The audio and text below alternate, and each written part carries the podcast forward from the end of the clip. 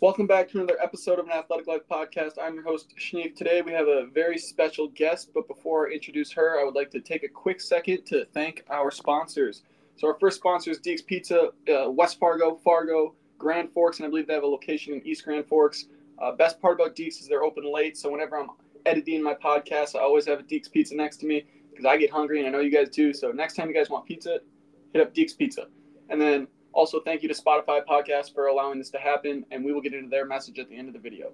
But today we have a very special guest, Amy Olson. She's the first professional athlete that we've had at the time of recording the video or the audio, so that's incredible. We're finally we're getting somewhere thanks to Amy. Amy, how are you doing?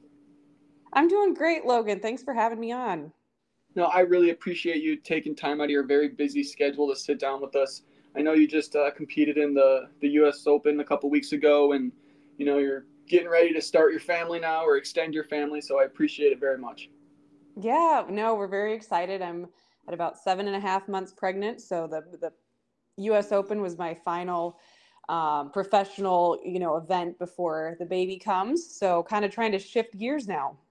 Yeah speaking of shifting gears let's let's just dive into this. Let's get into it. Could you give the audience a little bit of you know background information about you what you do where you're from yeah, absolutely. So I grew up in a really small town, uh, Oxbow, North Dakota, which I'm sure a lot of your listeners are familiar with, but it's a town of 300, kind of a golf course community. So I basically grew up with the golf course in my backyard.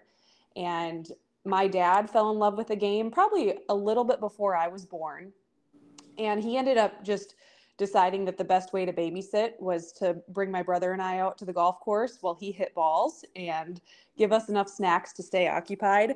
But kind of through that process, both my brother, who's a year and a half older than me, and then myself really fell in love with the game of golf and really made it like our passion and mission from pretty young childhood. I played my first competitive event at nine years old. Wow. And yeah, so I mean, you know, my brother started playing a couple, he was probably about eight or nine, was playing some local tournaments. At one point, he brought a, a little trophy home, and I was like, that is so cool. What can I play? How can I do that? Right. So he was a huge inspiration for me growing up. I looked up to him a lot. And yeah, so I played my first competitive event. I, I remember telling my dad, um, you know, my, my dad was like, I was asking him, you know, what tournament could I play? Is there anything I could enter? He gave me some options, but he's like, if I'm going to drive you, I'm going to pay the entry fee. Like, you have to put full effort in. I need to see that you're committed to this. So, the month leading up to that tournament, I hit 150 bags of golf balls in the 30 days leading up to that.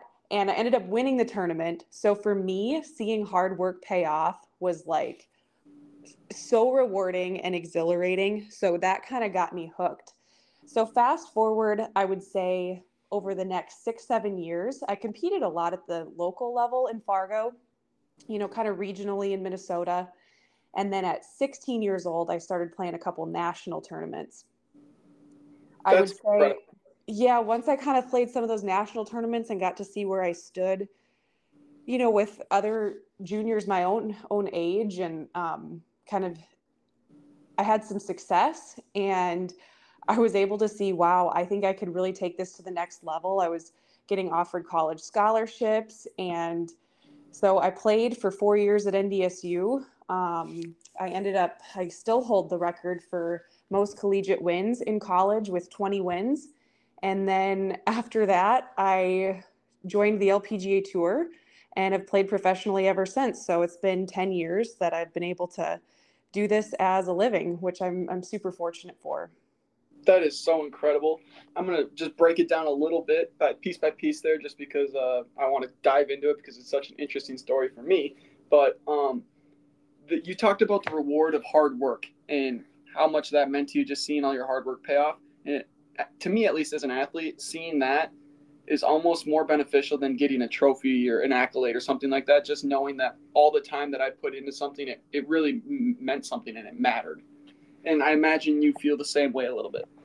Yeah, absolutely. I've always been very process oriented.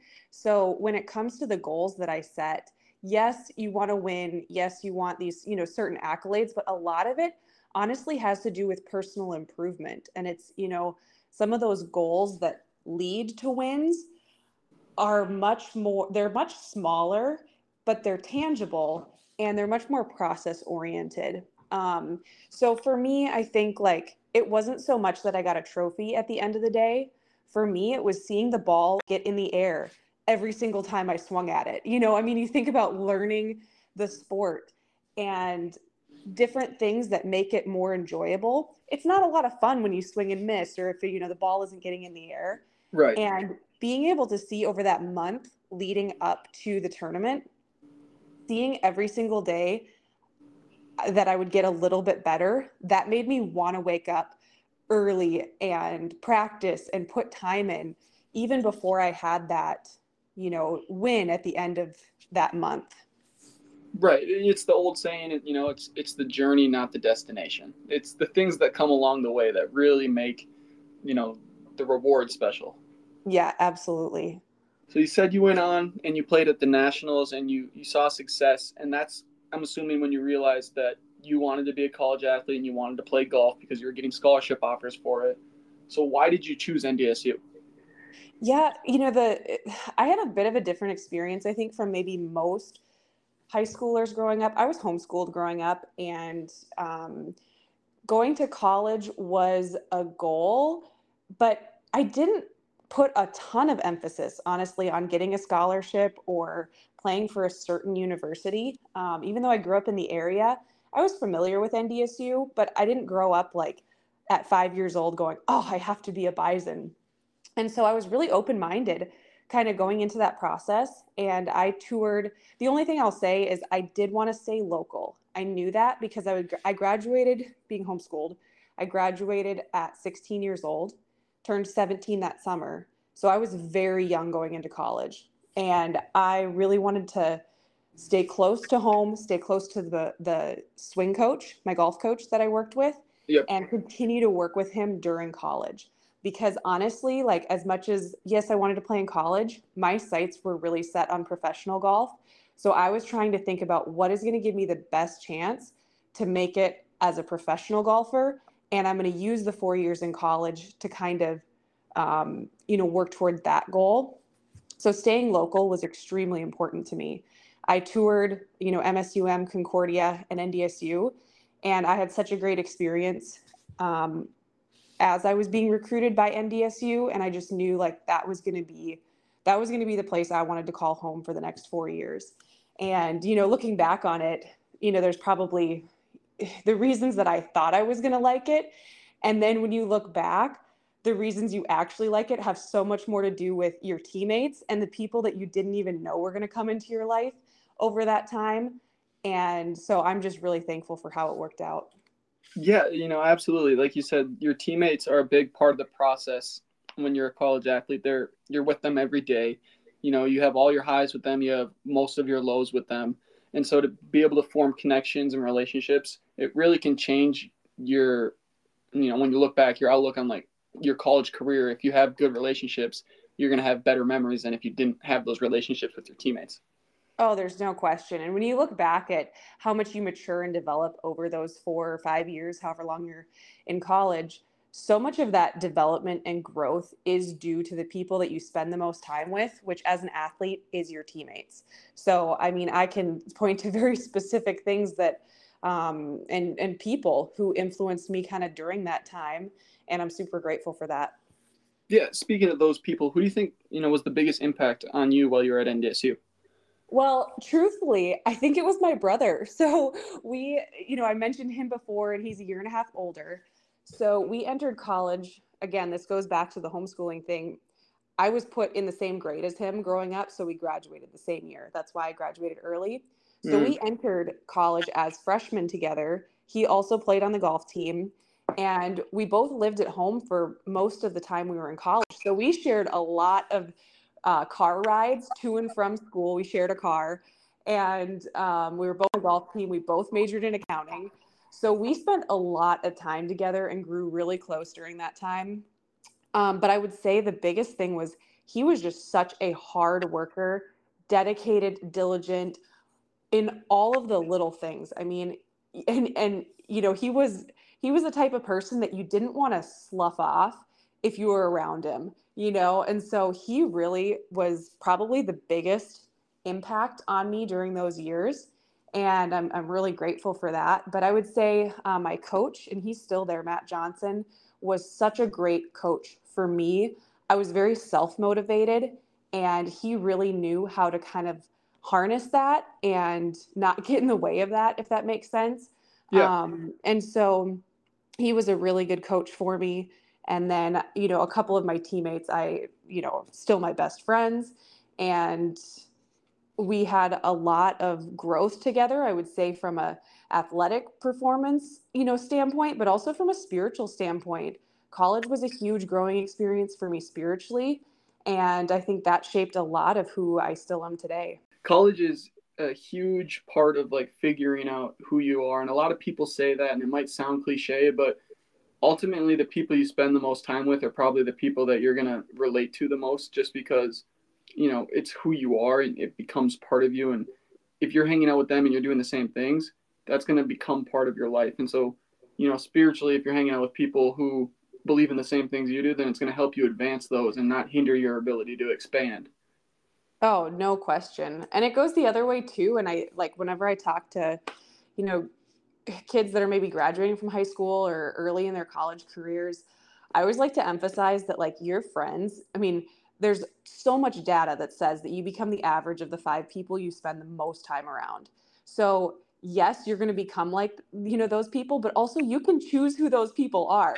You know, so choose some good ones. It's it's completely up to you. You can't, you know, you're not forcing yourself to hang out with anybody or be a part of any situation that you don't want to be a part of. So just to make those own decisions your own decisions for yourself ultimately can affect you know who you are what you're doing and what you'll become yeah absolutely so you were in college you were playing for ndsu you were winning a lot of events and then you decided to turn pro can you describe the process of getting your tour card and what that's like yeah it's a little bit so i, I completed the four years at ndsu i graduated um, and then you know that was in spring of 2013 trying to think about the timeline here. And golf is a little bit different than a lot of like the team sports that have some sort of a draft or where you, you know, sign a contract and become part of a team. Because golf is entirely individual, there's a process called Q School for each of the major tours around the world. And in order to even have the opportunity to play in a tournament on those tours, you have to have what's called status. So you have to earn status on that tour. Right. So at the time, and it's changed a little bit since then, but at the time, I had to go through th- three stages um, of Q school. The first was in July. So I had a couple months to prep July, October, and December. And those three stages start with like two to 300 people in them. You compete, and then it cuts out, you know, so maybe only the top 70 advance from the first stage. Then those 70 are joined by people who played on like a developmental tour who had an exemption through first stage. So then the, those like 250 people are cut to top uh, 80 and ties. And then those top 80 and ties are joined by all the people on the LPGA tour who lost their status the previous year. So again, you're back to like 150 people and you're all competing for 20 spots. So at the end of this like tournament series that they call Q School, 20 people will end up with their full tour card for the next year. I was fortunate in that I had to go all the way back to stage one, played all three of them, and was one of those top 20 at the end of the process. So in 2014, I had my rookie year on tour and was able to keep my card. Um, over the last 10 years, I have maintained status all 10 years. One year I did go back to Q school to try to improve my status a little bit because I didn't have a great year. But I've been very fortunate to be able to be out there um, for 10 years. So Q school is a competition. It's not actual schooling where you're learning something about golf. Uh, good to know.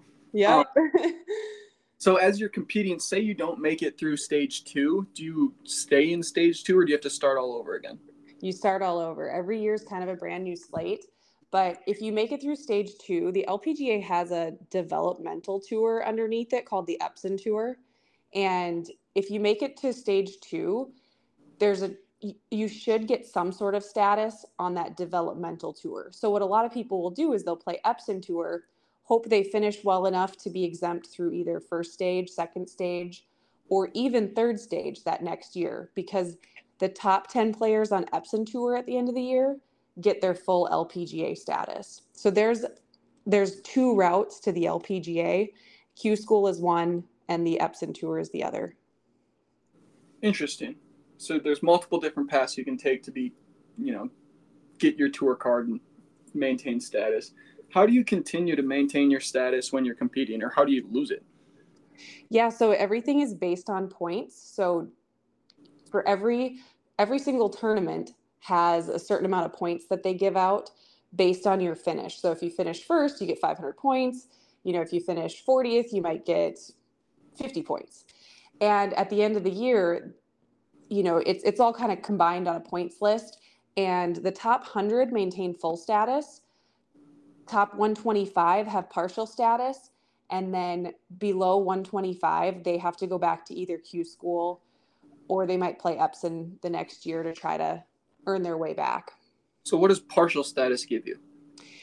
It's a little bit confusing, but imagine there's like 32 events on the LPGA schedule a year and nobody's going to play all 32 everybody wants to play the majors so if mm-hmm. you have full status like you're exempt into the majors and any tournament you want to play in but as some of the top players start skipping some of the smaller ev- events other people get a chance to play in those smaller events so if you have partial status you probably get into the smaller events and there's a couple reshuffles throughout the year so if you do well in the smaller events you can work your way into the majors and the bigger events. So you can get into that top 100 by playing the smaller events if the top 100 some of those players back out. That's exactly right.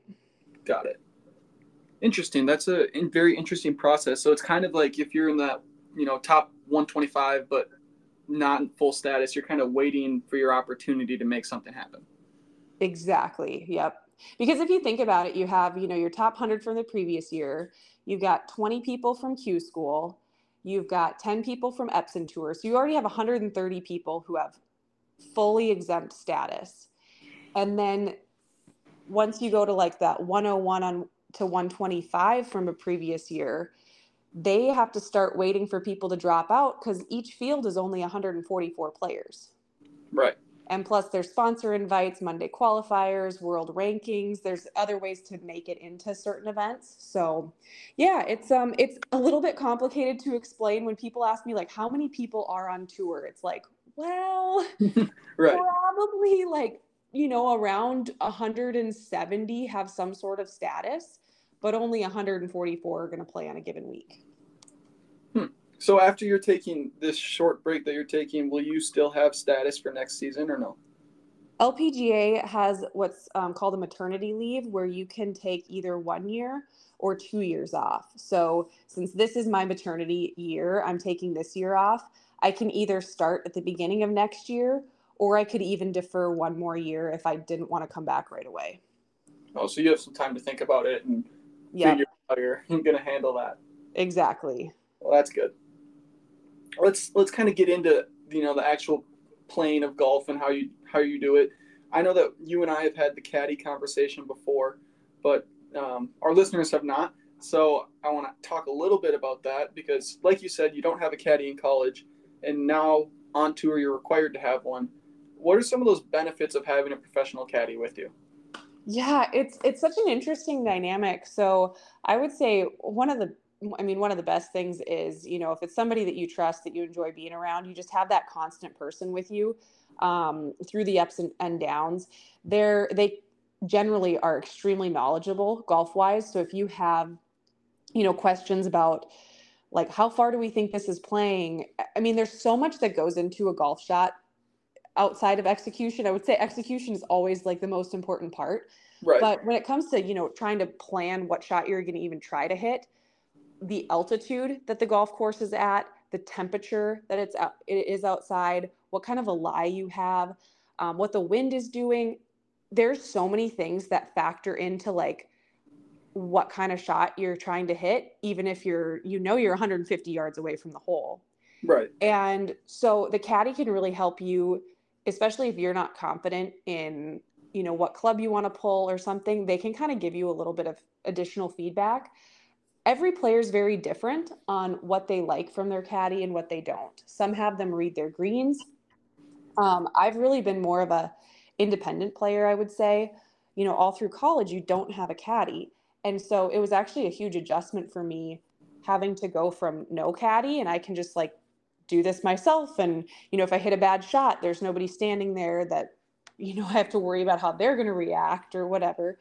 Um, so it is, it was a huge adjustment for me going from the amateur tournaments and collegiate tournaments to professional because you're required to have a caddy.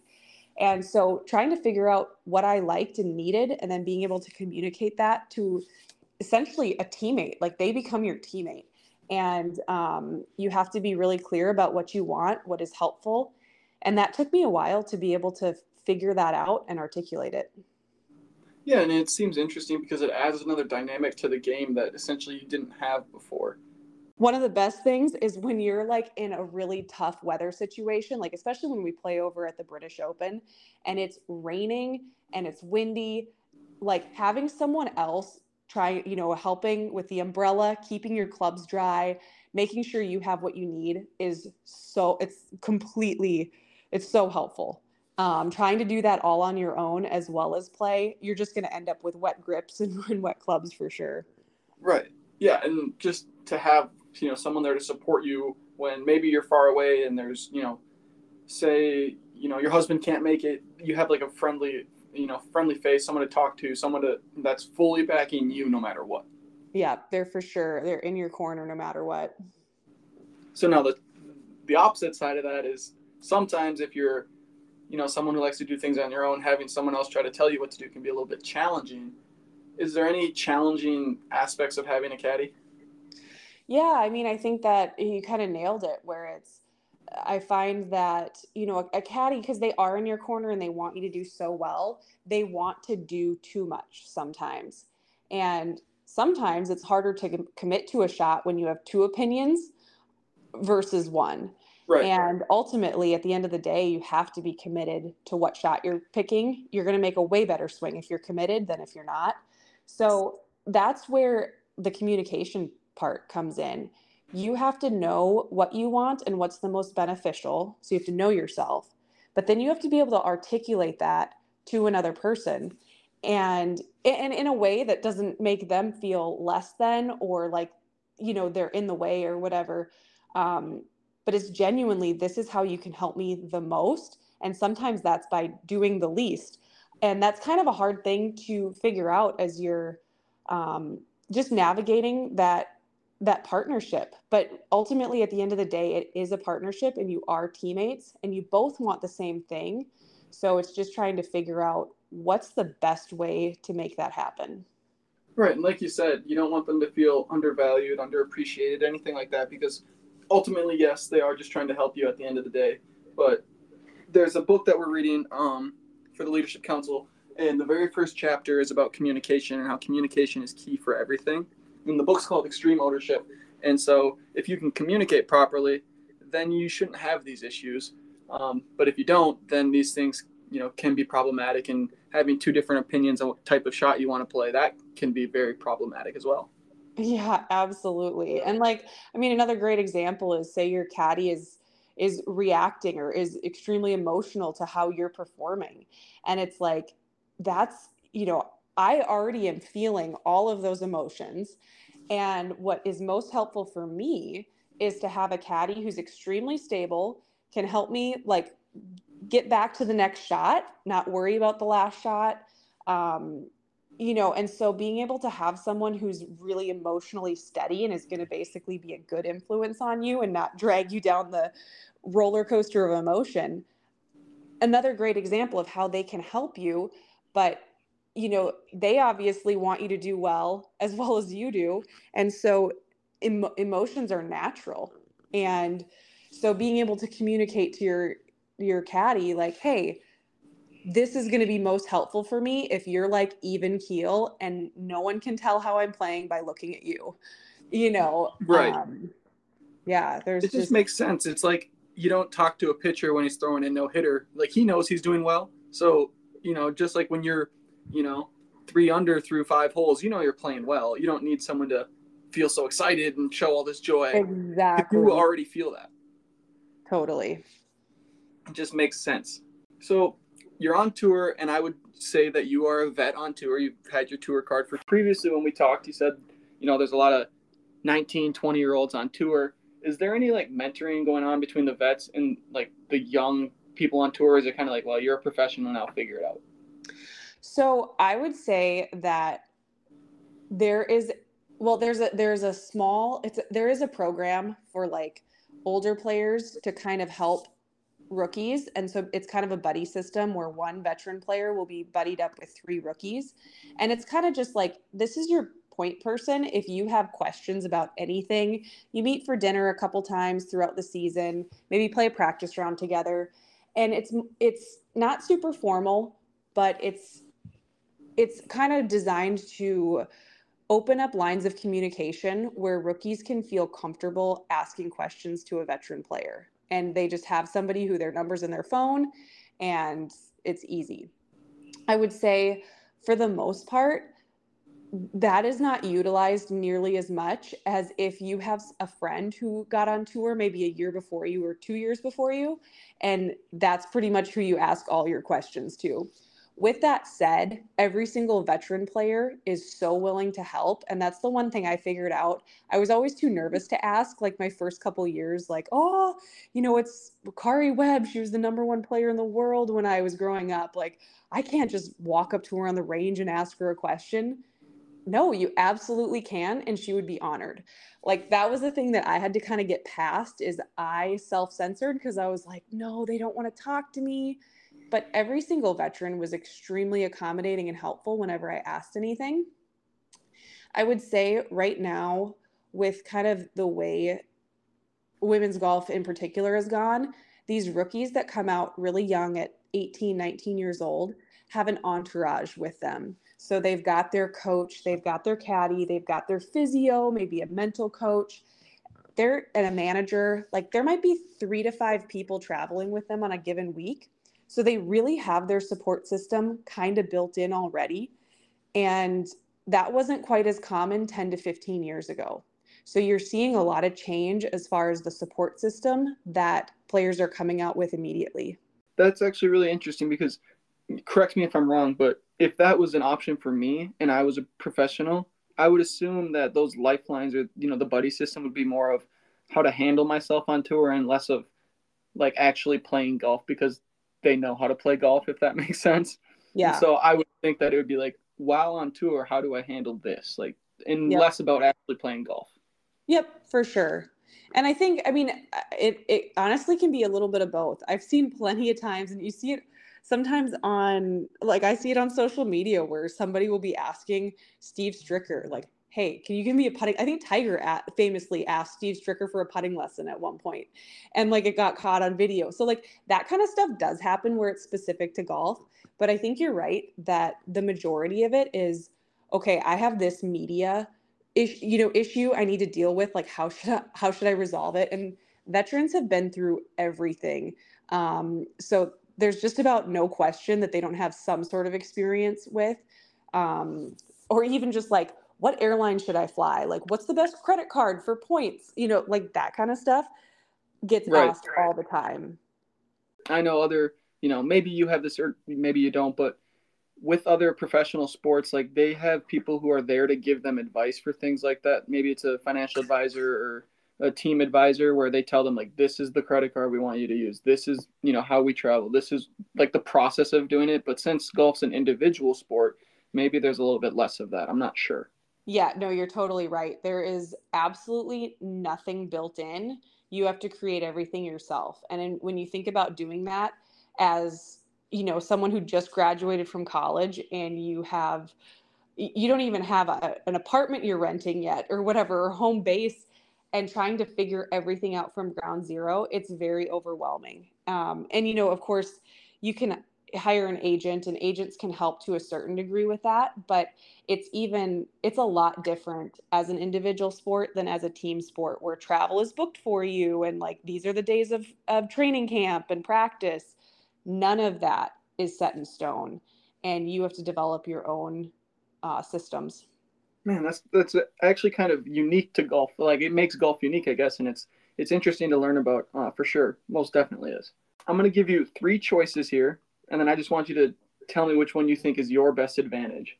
So would it be your mental advantage your physical advantage or your strategic advantage when you're playing around? I would say throughout my career it's been mental. What about your mental state in a round gives you an advantage? Yeah i think i've always been it's it, I shouldn't say I've always been. Something that I've worked really hard on has been to not allow whether it's a past shot or a past result affect my current one or even a future one. Like I I have worked very hard to be able to stay present and I think a lot of times if you live worrying about a previous shot that you had, you might have a lot of anxiety or fear. Um, and and same if you're worried about a future shot so i think being able to stay present and control what you can control um, has allowed me to stay mentally strong i also think the the spiritual development that i talked about in college and just developing perspective on what really is important and what matters has allowed me to care much more about the process and the effort that i'm putting in than necessarily the results which has allowed me to play a lot more free, I think, than I would have otherwise if I was trying to achieve a particular result. Um, and and that's not to say that I've always done that perfectly. It's something that I struggle with and try to keep coming back to to control the controllables and have a positive mindset, stay in the present, not worry about the past. But those things are extremely key to playing your best. Oh, absolutely. Just believing that like there's a process for everything and everything happens for a reason can help you get over things so quickly. Just if you are worried about whatever did happen, like you said, that's going to completely affect the rest of the way you play or your next shot or how you finish up that hole. So just being able to let things go and kind of clear the mechanism or, you know, that tunnel vision, I think that's really beneficial for athletes in all sports. Absolutely and I know that you know the gallery. It's typically a very quiet place, especially when someone's about to tee off and whatnot. But do you have a way that you kind of like hone into what you're doing and clear the noise? I guess you could say. Is there a way that a process that you do that? You know, I can't say that there is a particular process. I get teased a lot about my bubble because when I am inside the ropes, a lot of times I kind of zone out. Like I'm not I'm not worried about who's watching or like what other people are saying. I kind of just like enter this little, I guess like I mean I call it my bubble, but one of the weird things about golf is that it is so quiet. So any noise is generally heard. So if someone, you know, yells something from the gallery when everybody else is perfectly quiet, there's no way you actually can't hear that. You right, do. Yeah. So yeah, absolutely. Yeah, so I think one of the biggest things, I mean, I remember a specific example. I was playing the Tour Championship three years ago. I missed my drive a little to the right. So I am on this basically like flat sand.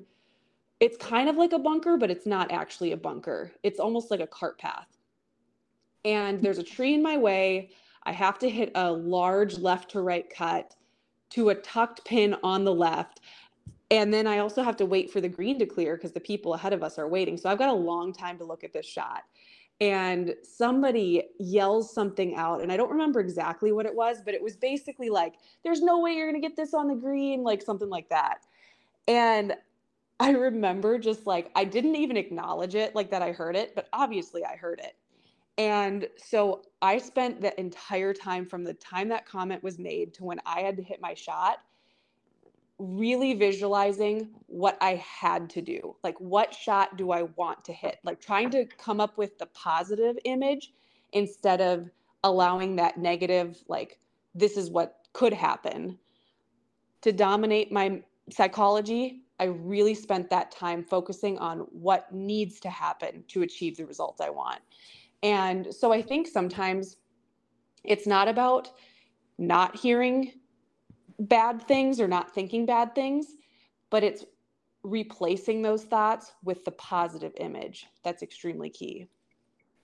You know, it's interesting that you say that because it is hard to not focus on, you know, things that are said like that. You know, you hear them in golf, especially because they're quiet, but you know, sometimes in football when there's people right behind, you know, the player's bench and they're saying things, it's like I'm not focused on them, but I can still hear them. Mm-hmm. And it makes me a little upset sometimes the things that you hear, but also it gives you an opportunity to do exactly what they say you can't.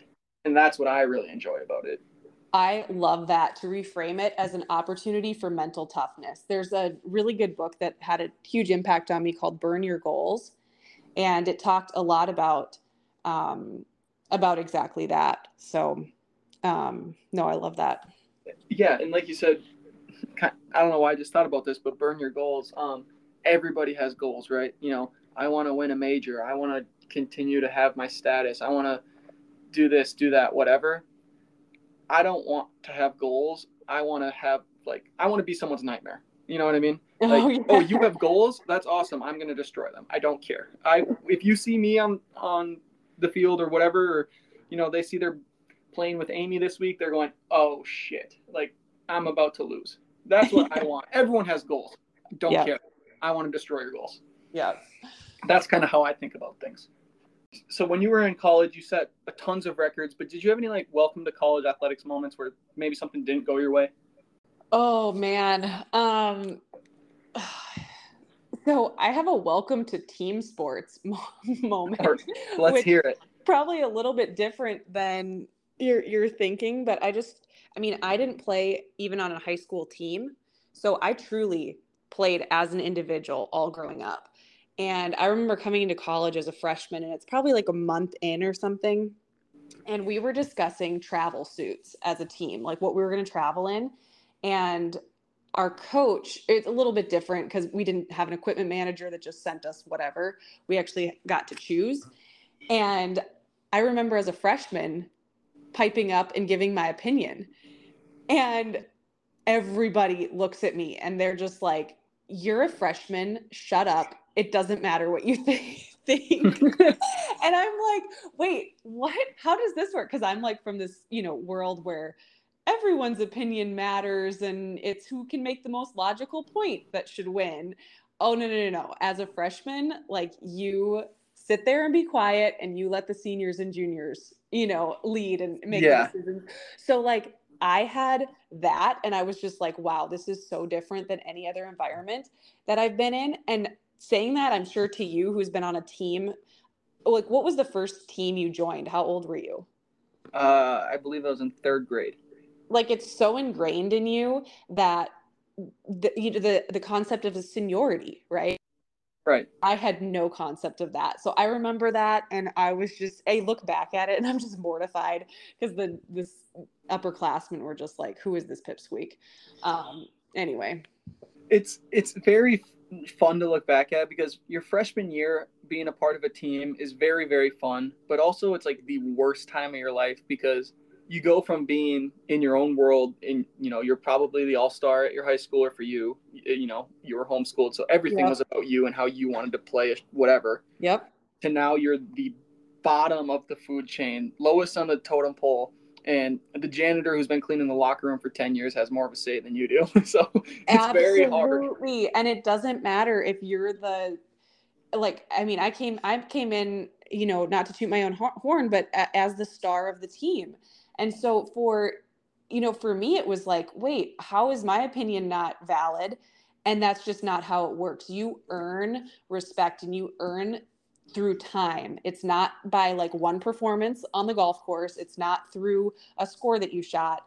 It's through time. And and honestly, what I learned over kind of my four years is it's through serving your teammates and being there for whatever they need whenever they need it. It is not about you anymore. It is about the team. Absolutely. And that's how you move up the totem pole. Yep, absolutely. So we have a couple questions that were submitted by fans because on the last episode I you know I said who the next guest was going to be and uh, a couple people texted me, you know, messaged me on Instagram things that they want to know from you about golf. And so we're going to dive into these questions a little bit. Um, what tips do you have for golfers trying to be more consistent in their game? The best thing you can do is get coaching or lessons in some way, shape, or form because just going out there and beating balls on the range or playing over and over, yes, you're going to develop some bet, you know, some more coordination or whatever. But if you don't have the fundamentals correct and you're just spending a bunch of time, you're going to ingrain the wrong thing. So finding someone who you you trust, taking a lesson and like then practicing what they tell you in that lesson is the best thing you can do to get better that seems very self-explanatory because no matter what, if I go hit 100 balls every day but I'm not doing it properly, then it does not matter. Absolutely. And and it costs money, you know, of course, like you're but you're paying for knowledge and that knowledge if you apply it will definitely pay off. So true. What are your favorite drills when you're working on putting? Um, I have a couple different drills. One of them which is pro- uh, some of them are hard to explain when you, you don't can't visually show but if you imagine choking down on your putter so like kind of choking down to the bottom of the grip and then running the top of the grip up your left forearm and then putting that way. So the putter will feel very short to you but it allows the shaft to go up the forearm and that makes sure that your left wrist never breaks down as you're going through. A lot of people get really flippy when they're mm-hmm. putting, mm-hmm. really handsy. And if you do that drill, that prevents it. So that's probably one of my go tos that is really simple to explain. That's very interesting. I'm definitely going to try that sometime if I have time. How do you account for different elements on the course, like wind, temperature, precipitation, dew? Like, what goes on in your mind when you have these elements that you're facing? Yeah there's i guess kind of a it's it's so habit at this point and a lot of it's based on experience. Um, i would say the toughest thing to judge is wind. You know when you talk about like i've seen i think almost every lie you can possibly get on a golf course. You know ball above your feet below your feet you know thick rough into the grain down grain. I know how those things generally are going to affect the ball. Um, and I'm usually calculating in yards. So say if I'm 150 yards away, I know that, you know, the ball is a little bit above my feet, so I have to choke up. By choking up a couple inches, I'm going to lose about 4 yards on this given shot. Okay, now we're downwind, so that's going to help me about 3 yards. And so I'm kind of going through this calculation in my brain in yardage. And then before I hit my shot, I'm telling myself I need to hit this seven iron 154 yards, 154 yard shot, even though ultimately I want it to go 150 because that's what the pin is. Right. So after all those calculations, I come up with a number that I want, like that's the amount of effort I want to put into it. And then hopefully I execute that and it ends up perfect. So you're doing all of that before you swing? Correct. Oh man, that's impressive. Oh, that would be uh, that'd be a lot to do, especially if you suck at math. Um, yeah, so. You definitely get a lot of practice at math for sure. And it's fortunately it's all pretty small numbers that you're adding and subtracting, but you just want to make sure that you add when you want to add and subtract when you want to subtract. It's happened where I've done the opposite and you're like, wait, I thought that was perfect. I was posing and it comes up, you know, 10 yards short of the green and you're like, oh, I added or I subtracted instead of added. So that has happened. That would be frustrating. um, so the next question is when you're watching, you know, professional golf on TV or watching a tournament or whatever, you see a lot of golfers stepping out of their putts to read the slope um, for longer putts. Can you explain like what they're doing and how it actually works? Yeah, I mean, there's a lot of things that you can look at when you're reading um, when you're reading a green. The two biggest things, if you're in a place where there's grain to the greens, so the grass is laying in a certain direction, that's really going to affect how the ball rolls. So a lot of people will go up to the hole, look at the hole, and see which direction the grass is growing. So that's one thing you'll see, especially if people are in like where there's Bermuda grass, Florida, Hawaii, some of those tropical locations. You'll see that a lot. When they're walking, you know, like so say their um their ball is 50 feet away from the hole and they kind of walk halfway in between and back up a little bit so they have a good perspective. A lot of times they're looking at whether the putt is uphill or downhill and then how much it's going to break. So by going to what's called the low part of the green, so that's like where water would drain if you know just because of gravity. So you go to the lowest part of the green and look up. That gives you the best perspective to tell whether your putt is uphill, downhill, and then how much it's going to break. All the time. Yeah, every single putt, I'm always going to the low side. And so, like, if the putt is breaking right to left, I'm going to the left side of the ball and um, looking at the at the line. Um, and if it's just a perfectly downhill putt, I'll go to the other side of the hole and look at it from that side. So the lowest part is always your best vantage point. Good to know. And then the next part of this question, same question, really long. Um, would it make sense for an amateur to, to read the green like that, or is it kind of like, you know, you're not probably reading it right? Just hit the ball, get it as close as you can.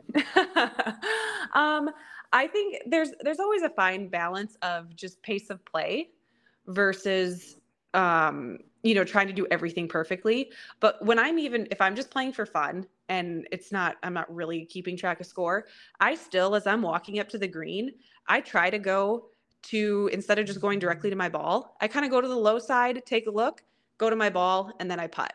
So it still gives you, I think it gives you a better perspective. Um, if you don't find that it's helpful, then don't waste your time doing it. But that's usually kind of how I approach it is instead of going directly to my ball, I just go to the low spot, take a look, and then I go to my ball, mark it, and putt. Hmm.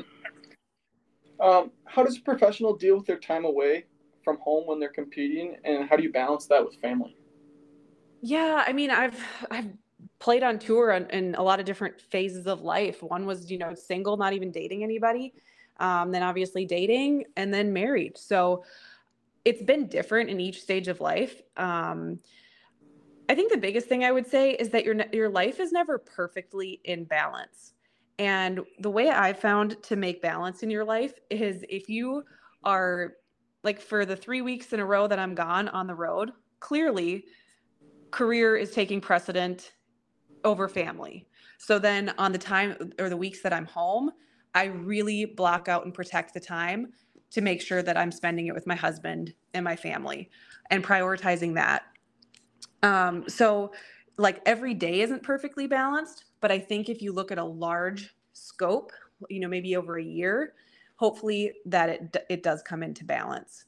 Um, so if that makes sense, I think I've always tried to make sure that, you know, what is what does Grant need? How how often um, is it okay for me to be gone? You know, it's not healthy to be gone for three months in a row. We've kind of found a sweet spot to be three to four weeks is kind of the max, and then it's really nice to be able to spend one or two weeks together. So trying to build that, and fortunately with golf, you can pick your own schedule to an extent. So that allows us to sit down and kind of make those decisions together versus um, you know a team making it for us or me making it on my own without kind of seeing what what he needs as well.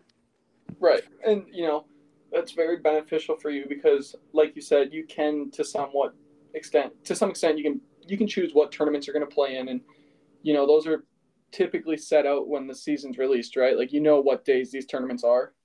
Yes um, exactly. so you can you can kind of plan out your schedule like i'm going to be gone you know these three weeks in a row but then I'll be home for two weeks, and our family is the number one thing that's important to me at those times. Yep, that's exactly right. So it seems like a good schedule that you guys have working, and seems like it's going to continue to be that way for a long time. Hopefully, you continue to play golf for ten more years. So. yeah, it's definitely taken a taken a while to get the hang of as far as what works and, and what doesn't. Um, kind of like we talked about earlier, communication is so key and just you know if i need to let grant know hey this isn't working from a performance standpoint like lines of communication are open and if he's like this isn't working from a relationship standpoint like that's open so the huge key is talking about it and then again you know going back to teammates like grant and i are on the same team we both want the same thing and so being able to communicate about how's the best way to get there is super important. Absolutely. Final question from the fans. What is your favorite course? And then what is your favorite course that's, you know, not a major, not a course that the public is highly aware of? Oh, man. Well, I will have to say that after playing Pebble Beach a couple weeks ago, that one did skyrocket to the top of my list. You know, sometimes those courses that are you hear about so much, you're like, oh, is it it might be overrated. Like when you get there, it's not really that great. Oh, it was definitely that great. So Pebble Pebble's number one for me right now. Awesome. As far as uh second, one of my favorite, and this was this was a a course that um we used to play. We're going to go back there. They've been doing some remodels, but Lake Merced is in San Francisco and it's really close to like San Francisco Golf Club, Olympic Club. There's a couple other courses, Harding Park are right around there and they've held Ryder Cups and other majors. But Lake Merced is this little like private golf course that's in that same area and people haven't really heard of. But we used to play it every single year and we'll go back once the renovations are done my favorite stop on the schedule. So that's probably my favorite least or little known course. Yeah, you know it's it's interesting because there there are nice golf courses all over the world, but it's it's those gems that hey, I know this sweet spot that we can play that you know there's not gonna be a ton of people there, or like you said, it's a private club, so it's well taken care of. Um, those are the places that a lot of people really enjoy because they're kind of you know off of the map a little bit, and they're not gonna show up to one of these fancy courses and that everyone knows and have to worry about media or people trying to get their autograph or something like that. Yeah, and it's um it, it's a nice surprise because you have very low expectations. So you're kind of just going into it, oh, it's just be an average golf course, and then you're pleasantly surprised. There you go. Well, I appreciate you taking the time out of your busy schedule to sit down and have this conversation with us. It was very fun for me. I hope you enjoyed your time. I know the audience is going to love it. Uh, so thank you very much. Absolutely. Thanks for having me. I enjoyed it. Yeah, thank you. Uh, guys, that's the episode, episode 17 in the books. Um, thank Amy. She's an amazing guest, uh, a great person to know and continue to have conversations with in the future. So, again, we thank her. Thank you for continuing to spread the love. We have had some awesome growth. I know I say that every time, but we keep getting more views. So, I really appreciate what you guys are doing for this. Um, thank you. Have a great day, and we will try to get another episode out to you guys as soon as we can. Thank you.